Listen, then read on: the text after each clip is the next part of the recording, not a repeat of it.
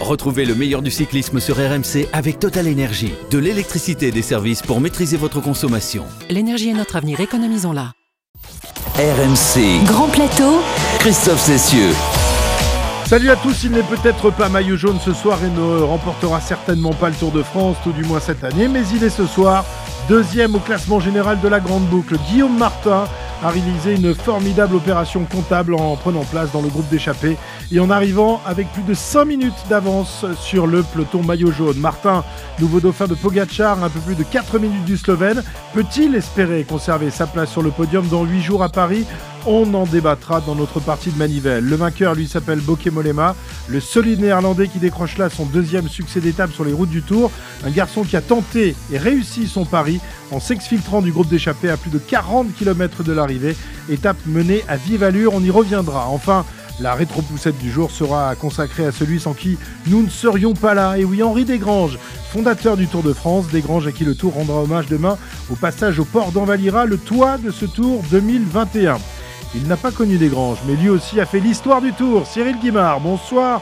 Mon cher Druy, tu n'as pas connu Desgranges quand même Peut-être. Non, je n'ai pas connu Desgranges, j'ai connu en revanche Jacques Godet. Jacques Godet qui a Et succédé à Henri Desgranges évidemment, euh, en devenant patron du Tour de France. Euh, il n'a pas connu Godet, il a peut-être connu Jean-Marie Leblanc, euh, Jérôme Coppel est encore pas sûr.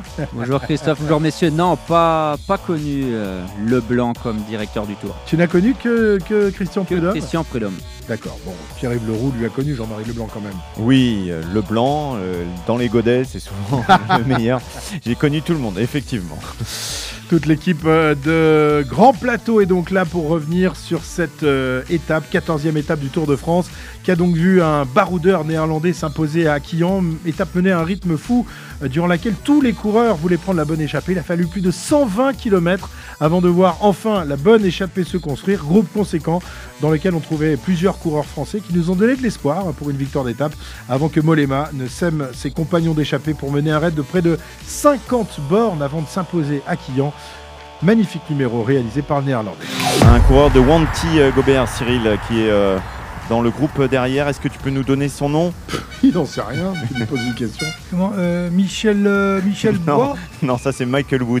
Non, je voulais que tu me prononces Luis Mentis, mais mais, mais je, mais je n'ai pas appris l'anglais, alors ne m'ennuyez pas avec ça. c'est plutôt de l'espagnol, mais on, je sais pas. on va s'en sortir. voulez, euh. Surtout qu'il est sud-africain. donc Ouais, bien. vous êtes bien On vient rentrer euh, à l'instant euh, du côté de Baucomelema dans le département des Pyrénées-Orientales. On ne va pas y rester euh, bien longtemps dans ce joli département, en tout cas euh, aujourd'hui, mais euh, ce sera bien et bien le, le théâtre donc euh, de la montée euh, du col de Saint-Louis avec euh, ce fameux viaduc de l'escargot qui sera franchi euh, dès les premiers hectomètres. Et Guita qui tente de faire les écarts, mais il n'y parvient pas. Conrad, Gébert, Woods qui s'accrochent. Derrière, c'est plus dur évidemment. Paché et Guillaume Martin qui tentent de rester à distance. que euh, Molema qui était à la relance, qui s'est mis en danseuse et qui est vraiment euh, dans les pentes les plus difficiles. Et vraiment pour vous dire à quel point ça resuinte, c'est un vrai sujet là dans cette montée. Ça sent vraiment, ça prend les narines, c'est assez fort. Donc on, imagine que ça doit être compliqué aussi de faire avancer le, le vélo de manière tout à fait correcte. 4,29 désormais de retard pour Rigoberto Sur Guillaume Martin. Cette deuxième place virtuelle ne tient pas à grand chose. Cyril, je le sens fébrile tout de même. Pourtant, il n'y a plus rien qui va l'empêcher de décrocher. Non, non, bah, il m'a fait, il m'a fait signe qu'il allait gagner, donc j'allais Ah, gagner c'était un mon petit pari. c'était un petit signe C'était un pour petit signe entre nous, voilà. Très bien. très bien, Quelle très bien. complicité. La flamme rouge et dernier kilomètre pour Bokeh Molema. Bokeh Molema va compter surtout une deuxième victoire sur le Tour de France. Cyril, on te fait confiance, tu vas lancer le chrono pour voir si Guillaume Martin, qui est placé dans cette échappée, peut aller prendre la deuxième place du classement général. Voilà, victoire de Bokeh Molema et c'est donc officiel. La deuxième place au classement général de Guillaume Martin qui est ce soir deuxième donc avec un retard de 4 minutes 04 sur Tadej Pogacar. RMC. Grand plateau. Il y a donc deux vainqueurs aujourd'hui, Bokeh Molema euh, qui euh, décroche le succès d'étape et Guillaume Martin deuxième au classement euh, général. On va tout d'abord revenir sur la, performance et le sacré numéro réalisé par le néerlandais qui s'était déjà imposé il y a quelques années sur les routes du Tour de France dans un scénario quasiment identique, c'était au, au Puy-en-Velay. Il possède de, sacrées références ce Molema, Pierre-Yves, vainqueur de, de grandes classiques également, qui a joué aussi le classement général du, du Tour de France il y a, il y a quelques années. Oui, le sniper, comme disait Jérôme, Euh, pendant le direct, quand il tente, il ne se rate pas souvent, ce qui lui a permis, c'est vrai, d'accrocher de belles victoires à son palmarès. On pense bien sûr, tu le disais, à cette arrivée au Puy-en-Velay il y a 4 ans et à sa victoire en 2019 sur un des 5 monuments euh, du cyclisme, le Tour de Lombardie. Molema qui est venu euh, tard au vélo, hein, à 16 ans seulement, préférant le foot ou le hockey sur glace et, et surtout dans une famille éloignée du vélo avec un père avocat fiscaliste, une mère qui travaille pour le système de santé néerlandais. Il a d'abord visé des classements généraux, deuxième sur la Vuelta, sixième sur le Tour. Il a l'expérience désormais à 34 ans, après 19 grands tours, euh, pour se consacrer aux victoires d'étape en trompant la vigilance de ses compagnons dans une échappée. Et c'est pas fini parce que Molema, il espère bien poursuivre dans le peloton jusqu'à 38 ou 39 ans. Ah d'accord, il a déjà fixé la, limite. il est arrivé tard, donc en fait il se sent un peu frais euh, dans, ce milieu, donc il a envie de, continuer. Il est un peu détaché aussi du cyclisme. C'est pas le genre à regarder euh, les courses quand il est à la maison, il profite de la famille. Eh bien, tant mieux pour le cyclisme néerlandais qui a déjà Van Der Poel et qui a aussi euh, Molema qui est une génération un peu antérieure. Molema, ravi évidemment du tour. Joué à ses compagnons d'échappée aujourd'hui. Uh, C'est incroyable de regagner une étape, je suis super content. C'était une journée super compliquée, il a fallu 80 ou 90 km jusqu'à ce qu'une échappée se détache enfin. L'équipe est incroyable, nous n'avons manqué aucune échappée, nous sommes toujours à l'avant avec 4-5 coureurs. C'était un bon groupe avec beaucoup de coureurs costauds, mais on ne travaillait pas si bien ensemble. Certains ne tournaient pas vraiment. Je me sentais bien, donc je me suis dit vas-y, même de loin. J'ai dû faire 45 km tout seul, c'était un final super compliqué, mais je suis super heureux de l'avoir fait. Voilà, tout sourire et on le comprend, Bokeh et Molema, sacré coursier euh, qui, euh, euh, qui a réalisé un drôle de numéro, Cyril, aujourd'hui. Parce que comme ça, s'échapper du groupe des, costauds à 42 km de, l'arrivée et réussir à, à, conserver ses écarts et même à continuer à le creuser, puisqu'il est arrivé avec plus d'une minute dix d'avance. Franchement, il a tenté le pari, c'était pas gagné d'avance. C'était osé, j'ai presque envie de dire euh, téméraire, surtout lorsqu'on est dans un groupe d'une douzaine, 14 coureurs. On sait que se retrouver seul à l'avant avec un final où le vent n'était pas obligatoirement favorable et que un groupe qui tourne derrière un homme seul au bout de quelques temps, eh bien, il, doit, logiquement aller le chercher. Mais il y avait aussi une dernière difficulté à 15 km de l'arrivée. La bagarre a eu lieu derrière. Il a géré de façon magnifique. Il avait les jambes, ça c'est évident. Et puis derrière, on s'est un petit peu attaqué, on, s'est un petit peu regardé. Ce qui arrive, euh, souvent dans ce genre de, situation. Mais je crois, je crois que le départ a fait mal à tout le monde, y compris à ceux qui se sont euh, retrouvés devant. Mais je crois qu'après, à 20 km de l'arrivée, je pense que ses adversaires ont compris qu'il était trop fort et qu'ils ne pouvaient plus aller le chercher. Et qu'à partir de ce moment-là, bien, la poursuite s'est un peu désagrégée. C'est vrai, Jérôme, que le, début d'étape a été euh, particulièrement difficile. 120 km avant que l'échappée se, se, forme véritablement. Euh, on, laisse beaucoup de force, beaucoup de plumes dans la bataille. plus que ça, plus que ça, c'est complètement fou. Alors moi, j'ai personnellement jamais vu une échappée qui a mis aussi longtemps à sortir. j'ai déjà vu 60, 70 km. Et je peux vous dire, quand vous n'êtes pas super, euh, vous demandez un peu euh, quel idiot continue à attaquer à l'avant du peloton. Alors là, ça a bataillé quasiment deux heures. C'était complètement dingue. Et on voyait finalement souvent les mêmes qui retournaient dans les coups. Voilà, ceux qui sont les, les plus frais. Et je pense que certains ont passé vraiment une mauvaise journée. Mais quand vous avez une échappée qui sort aussi tard, après deux heures de course, 120 km, euh, c'est forcément des costauds qu'il y a dedans. Donc une fois que l'échappée est partie, c'est compliqué pour le peloton ou pour d'autres gens de, de, boucher le trou et vous avez quasiment les plus forts de la journée devant. Et on a vu d'ailleurs derrière que les équipes qui avaient quand même une place à défendre au classement général n'avaient pas les forces ou, l'envie euh, tout simplement de, rouler euh, derrière cette échappée, mis à part peut-être la formation UAE qui a protégé quand même le, maillot jaune de, son leader Tadej Pogacar, mais les autres ont préféré, préféré garder des forces pour euh, la suite, parce que la suite va être costaud. C'est ça, la suite va être très costaud. Vous pouvez pas. Le début du tour, il a été complètement fou. Le, début de cette étape aussi, vous pouvez pas laisser trop d'énergie pour essayer de revenir sur euh, Guillaume Martin, en l'occurrence, qui pouvait prendre la place de certains coureurs sur le podium. Euh, vous devez choisir vos batailles, en fait, quand vous, quand vous jouez le, podium. Donc, vous pouvez pas courir après tout. À un moment, on s'est dit est-ce que Education First va rouler pour sauver la deuxième place de Rigoberto Urán? Aujourd'hui, ils l'ont pas fait. Ils auraient pu, ils l'ont pas fait parce qu'ils veulent livrer d'autres batailles plus tard. Et c'est à Paris qu'on fera les comptes. Et je pense mhm. qu'ils ont bien fait de ne pas laisser trop de cartouches après un départ tonitruant comme ça. Espérons qu'ils ne le regrettent pas. Parce que... espérons pour Guillaume Martin qu'il le regrette. espérons qu'il le regrette. Nous, on va espérer qu'il le regrette. Oui, hein. tout à fait. Voilà. Pas de deuxième succès d'étape français en revanche aujourd'hui, mais un lot de, consolation vraiment de, premier ordre. Donc la, deuxième place au général de, Guillaume Martin, membre du groupe d'échappée, qui est arrivé sur la ligne avec 5 minutes 25 d'avance sur le peloton euh, maillot jaune. Une magnifique opération donc pour le leader de la formation Cofidis. Bonne journée, euh, bonne journée. Et puis je suis content de, voilà, de la manière dont l'équipe Cofidis on a couru et puis du tempérament agressif que j'ai pu, montrer sur cette course. C'est le tour. D'habitude, on est un peu sur la, défensive et, cette année, euh, j'ai vraiment envie de pas voilà, pas, m'embêter avec ça, prendre des risques euh, quand je le veux. Et, aujourd'hui, euh, ça semble payant. J'espère que je vais pas le payer demain, mais aujourd'hui, je suis content de ma journée. On me demandait si c'était pas, j'étais pas trop prêt pour, pour qu'on me laisse pas de, bonnes sorties, mais voilà, si, on tente pas, on ne sait jamais. Là, j'ai tenté. Je pense que UAE ne peut pas, peut pas courir euh, derrière tous les, tous les lièvres. Donc, euh, donc voilà, j'ai forcé mon destin. Ce tour est un peu particulier. On a l'impression qu'il y a pas mal d'opportunités. Et, et je vais continuer à essayer de les saisir. Guillaume Martin, qui était arrivé au départ de ce Tour de France sans grosse ambition pour le classement général. Il le disait, le profil ne me correspond pas, il y a trop de, contrôle à montre. Je vais donc me laisser décrocher au général et puis tenter des, coups, euh, aller chercher des, victoires d'étape. bah, finalement, le voilà deuxième au classement général, un, classement qu'il n'a jamais atteint sur les routes du Tour. C'est voilà, c'est la preuve que ce Tour est un peu dingue. Ce, Tour est dingue, mais on l'avait dit euh, avant le départ de la première étape que c'était pas forcément incompatible de perdre du temps dans, un, dans la première semaine du Tour. On savait les bordures, le risque de chute, etc. Et ensuite de prendre des échappées qui allaient peut-être leur placer. C'est exactement ce qu'il a fait. Alors il a perdu du temps les premiers jours, il a pris une première échappée qui l'ont replacé dans le top 10 toujours un petit peu loin, mais il a quand même eu le, bon de sortie aujourd'hui pour reprendre cette échappée et se replacer sur le podium. Maintenant, la stratégie de Cofidis va changer. Ils vont se refocaliser sur le classement général avec Guillaume et on espère qu'il tienne le plus longtemps possible. Évidemment. Le voici donc deuxième au classement général à 4 minutes 04 de Pogachar. L'objectif, tu viens de le dire, Jérôme, c'est donc euh, de rester sur le podium de ce Tour de France jusqu'au bout. Est-ce vraiment réaliste? Voici notre question pour la partie de Manivelle. RMC. La partie de Manivelle. Alors pour le maillot jaune, il faut pas rêver. Hein. D'ailleurs, on va l'entendre tout de suite. Tadej Pogacar euh, bah, ne s'inquiète pas vraiment pour sa tunique de leader.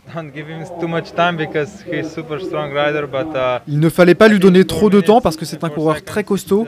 Mais je pense que 4 minutes 04, c'est encore une belle avance.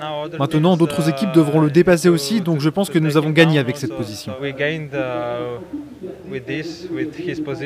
Il est malin ce Pogacar. Il a laissé revenir un garçon qui va provoquer peut-être la zizanie au sein de, tous ceux qui euh, euh, veulent une place sur le, podium euh, sur les Champs-Élysées, Cyril. C'est magnifiquement joué finalement la, tactique de Pogacar. Je ne sais pas si elle était voulue et désirée au, début de l'étape, mais en tout cas finalement au, bout du compte c'est une bonne opération pour lui. Alors il faut avoir une stratégie de départ, mais ensuite il faut s'adapter aux circonstances de la course. Mais Pogachar, il se renouvelle pas dans ce qu'il a fait aujourd'hui. C'est ce qu'il a fait avec O'Connor. Connor qui est revenu à un peu plus de deux minutes. Bon, le lendemain, il a ressauté, c'est pas un problème. Mais ça brouillait complètement les cartes. Et là, avec, euh, avec Guillaume Martin, il nous a fait le même scénario. Et en plus, euh, quand vous écoutez la façon dont il s'exprime, c'est un garçon qui sait, qui sait exactement manipuler. Non, mais avec Ben O'Connor, il devait laisser le maillot jaune, tu nous avais dit. normalement, il aurait dû le laisser. Voilà. Voilà, il aurait dû le laisser, mais il y a une équipe qui s'est mise à rouler. Ineos. Donc il fait des erreurs par moment. Bon, il me cherche. Envoie-lui l'ordinateur sur la figure, n'hésite pas, Cyril, n'hésite pas.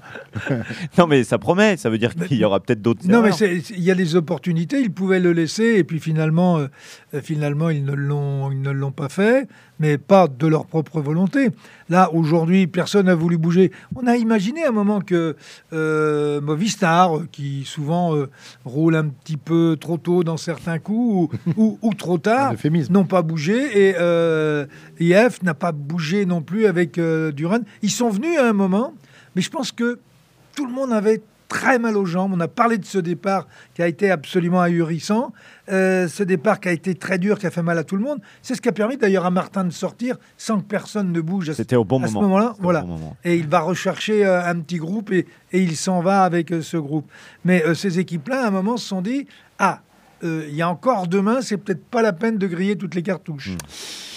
Guillaume Martin qui euh, envisage donc maintenant bah oui, le podium. Quand on est deuxième du, du Tour de France à 8 jours de, de l'arrivée sur les Champs-Élysées, on ne peut pas manquer euh, euh, d'aller chercher cette, cette deuxième place. Guillaume Martin qui l'an dernier des- déjà avait euh, pris place momentanément sur le, podium du Tour avant de dévisser en fin de course. Son problème, euh, Pierre-Yves, ce sont les, les contre-la-montre. hein. Là, il est, malheureusement à la rue dans cet exercice. C'est vrai que ça risque d'être un petit peu le, point faible. Alors j'ai regardé euh, les derniers chronos par rapport à Rigoberto Urán par exemple. Il avait perdu 2 minutes 07 entre Changé et Laval sur 27,5 km.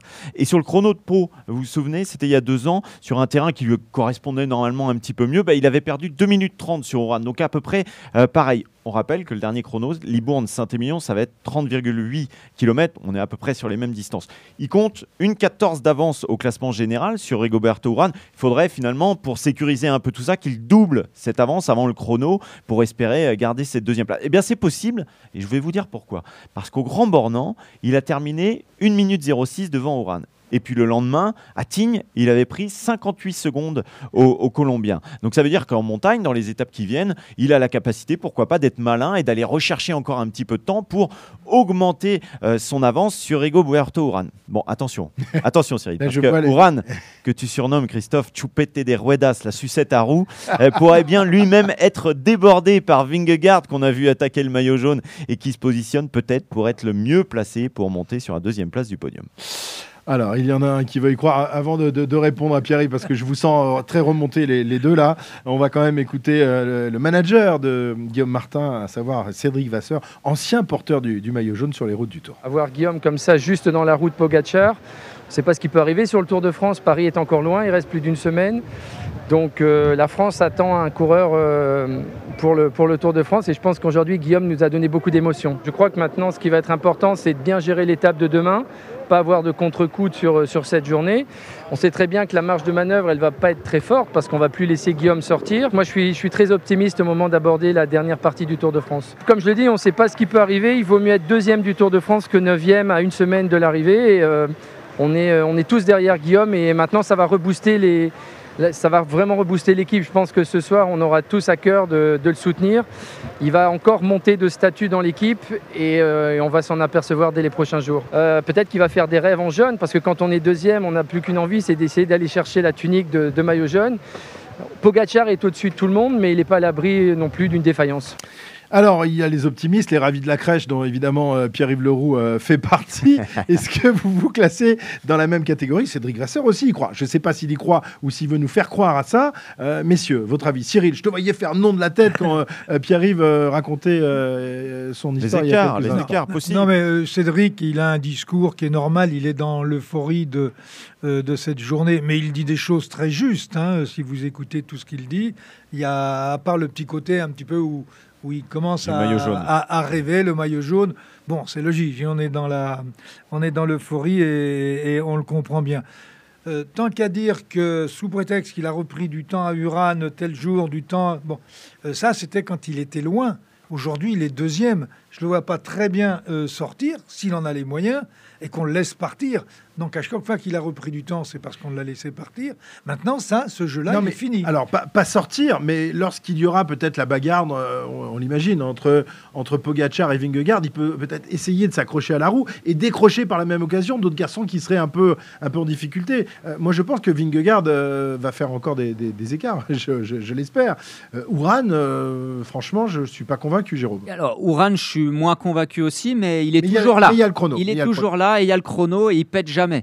Euh, je pense qu'il faut prendre, avant de penser à reprendre du temps à Ouran et compagnie, il faudra déjà prendre étape par étape. Déjà, il faut voir demain comment il aura récupéré de son rallye d'aujourd'hui, parce que demain, ça, il peut avoir un retour de manivelle et perdre un bon paquet de temps et tout, tout ce qu'il a récupéré aujourd'hui, le perdre demain. Et ensuite, il y a toujours ce chrono.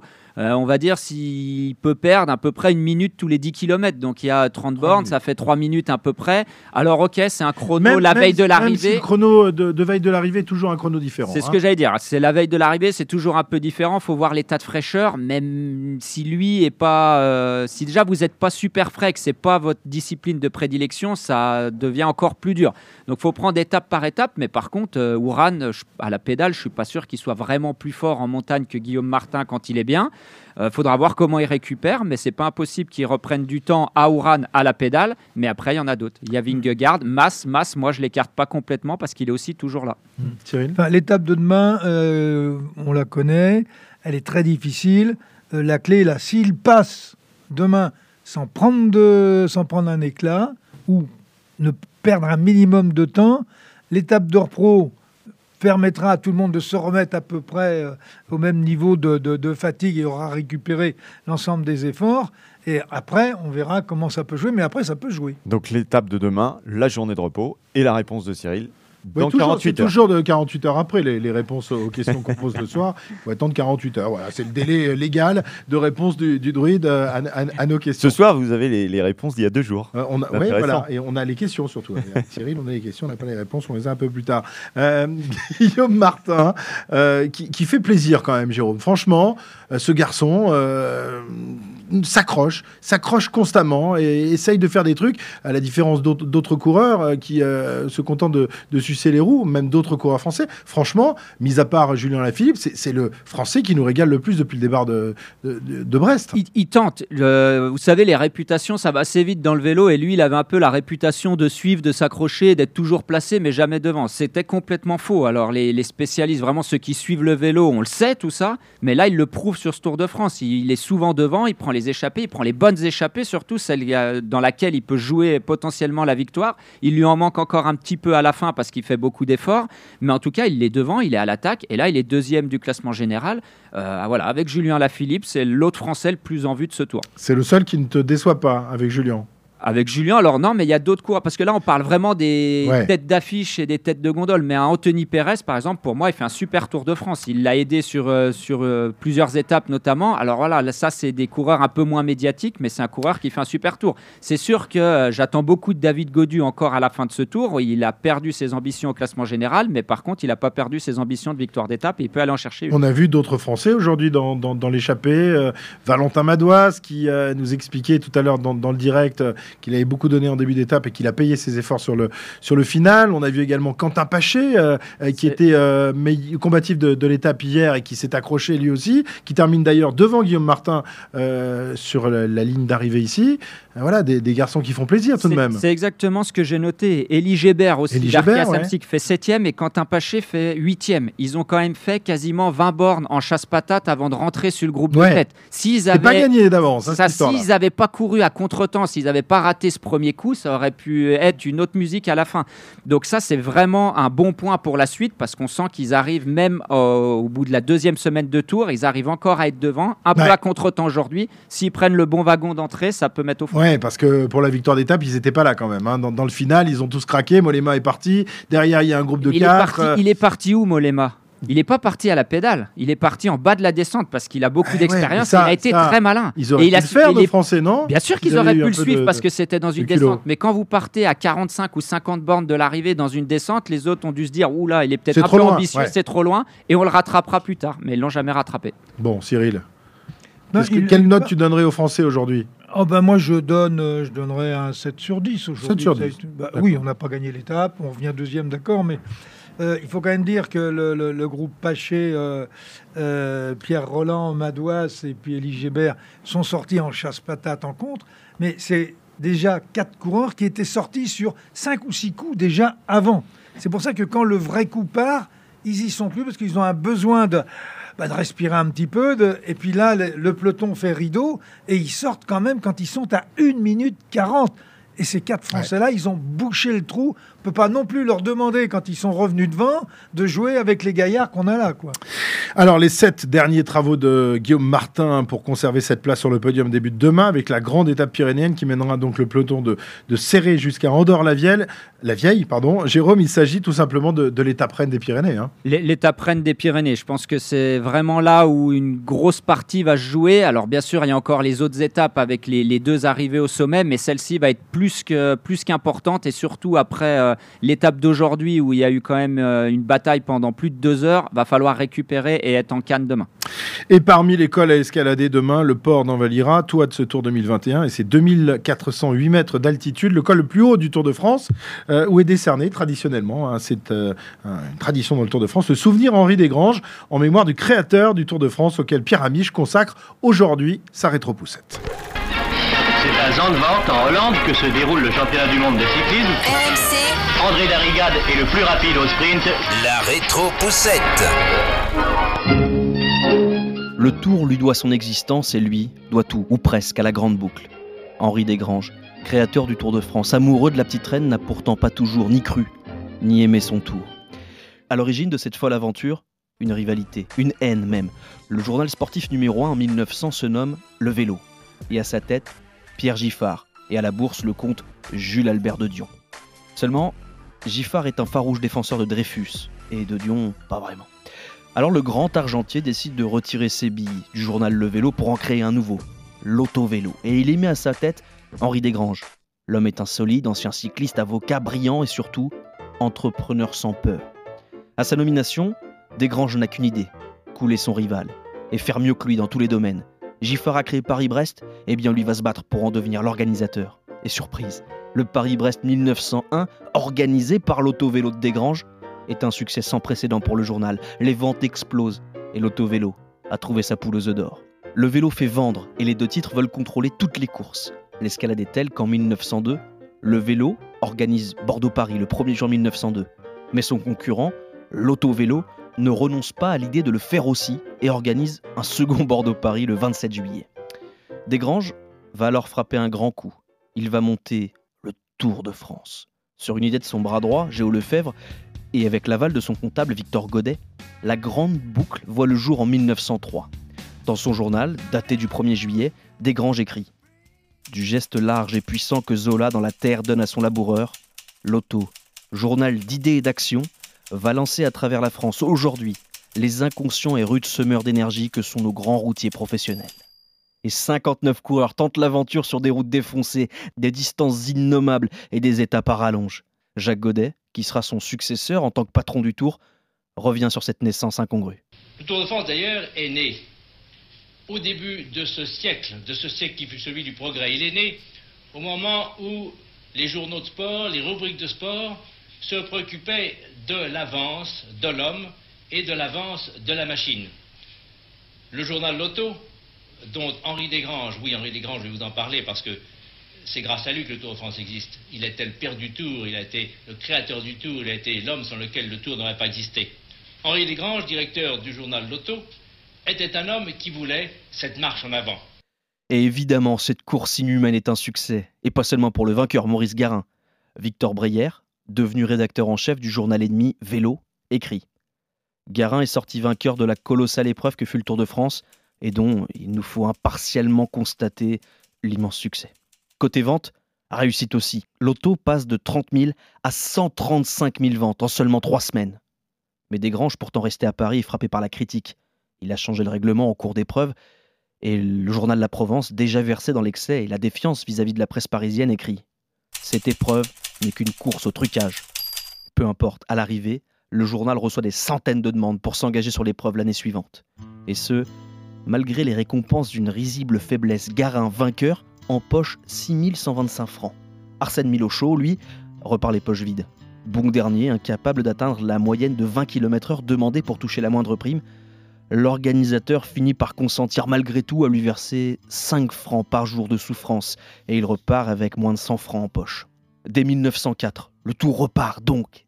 Mais cette fois, c'est un naufrage. Certaines villes, ou plutôt certains habitants, refusent le tour et lancent des clous ou des tessons de bouteilles sur la route. À Saint-Étienne ou à Nîmes, le public s'en prend au peloton et attaque les coureurs ne laissant passer que les locaux. Les coureurs d'ailleurs racontent. Tout à coup, dans le haut de la côte, Ford démarre brusquement et prend deux ou trois longueurs. Nous levons la tête pour apercevoir 50 mètres devant nous un groupe d'une centaine d'individus formant la de chaque côté de la route. Ils sont armés de gourdins et de pierres. Ford s'engage résolument et passe. Alors les gourdins se lèvent sur les suivants. L'Italien Gerbi sera même assommé. Et à l'arrivée à Paris, personne n'est déclaré vainqueur. Garin, Potier et 29 autres coureurs, dont les quatre premiers, sont disqualifiés des mois après. Les raisons ne sont pas officielles, mais on accuse une large partie du peloton d'avoir utilisé des voitures, des motos et même le train de nuit pour rallier certaines villes. À l'arrivée, donc, Desgranges est abattu. Il écrit dans son journal Ce deuxième Tour de France aura été le dernier. Il sera mort de son succès et des passions aveugles qu'il aura déchaînées. Par chance, Desgranges reviendra sur sa décision de tout arrêter et, 117 ans après, le Tour a survécu, malgré les passions, malgré les tricheries et malgré les déclassements. Aujourd'hui, comme pour saluer cet homme qui avait un peu plus de hauteur que les autres, une stèle lui rend hommage au sommet du Galibier. Le souvenir Henri Desgranges, lui, récompense le premier coureur à passer en haut du plus haut sommet du Tour. Une récompense hautement symbolique qu'aucun coureur français n'a pu décrocher depuis 2001.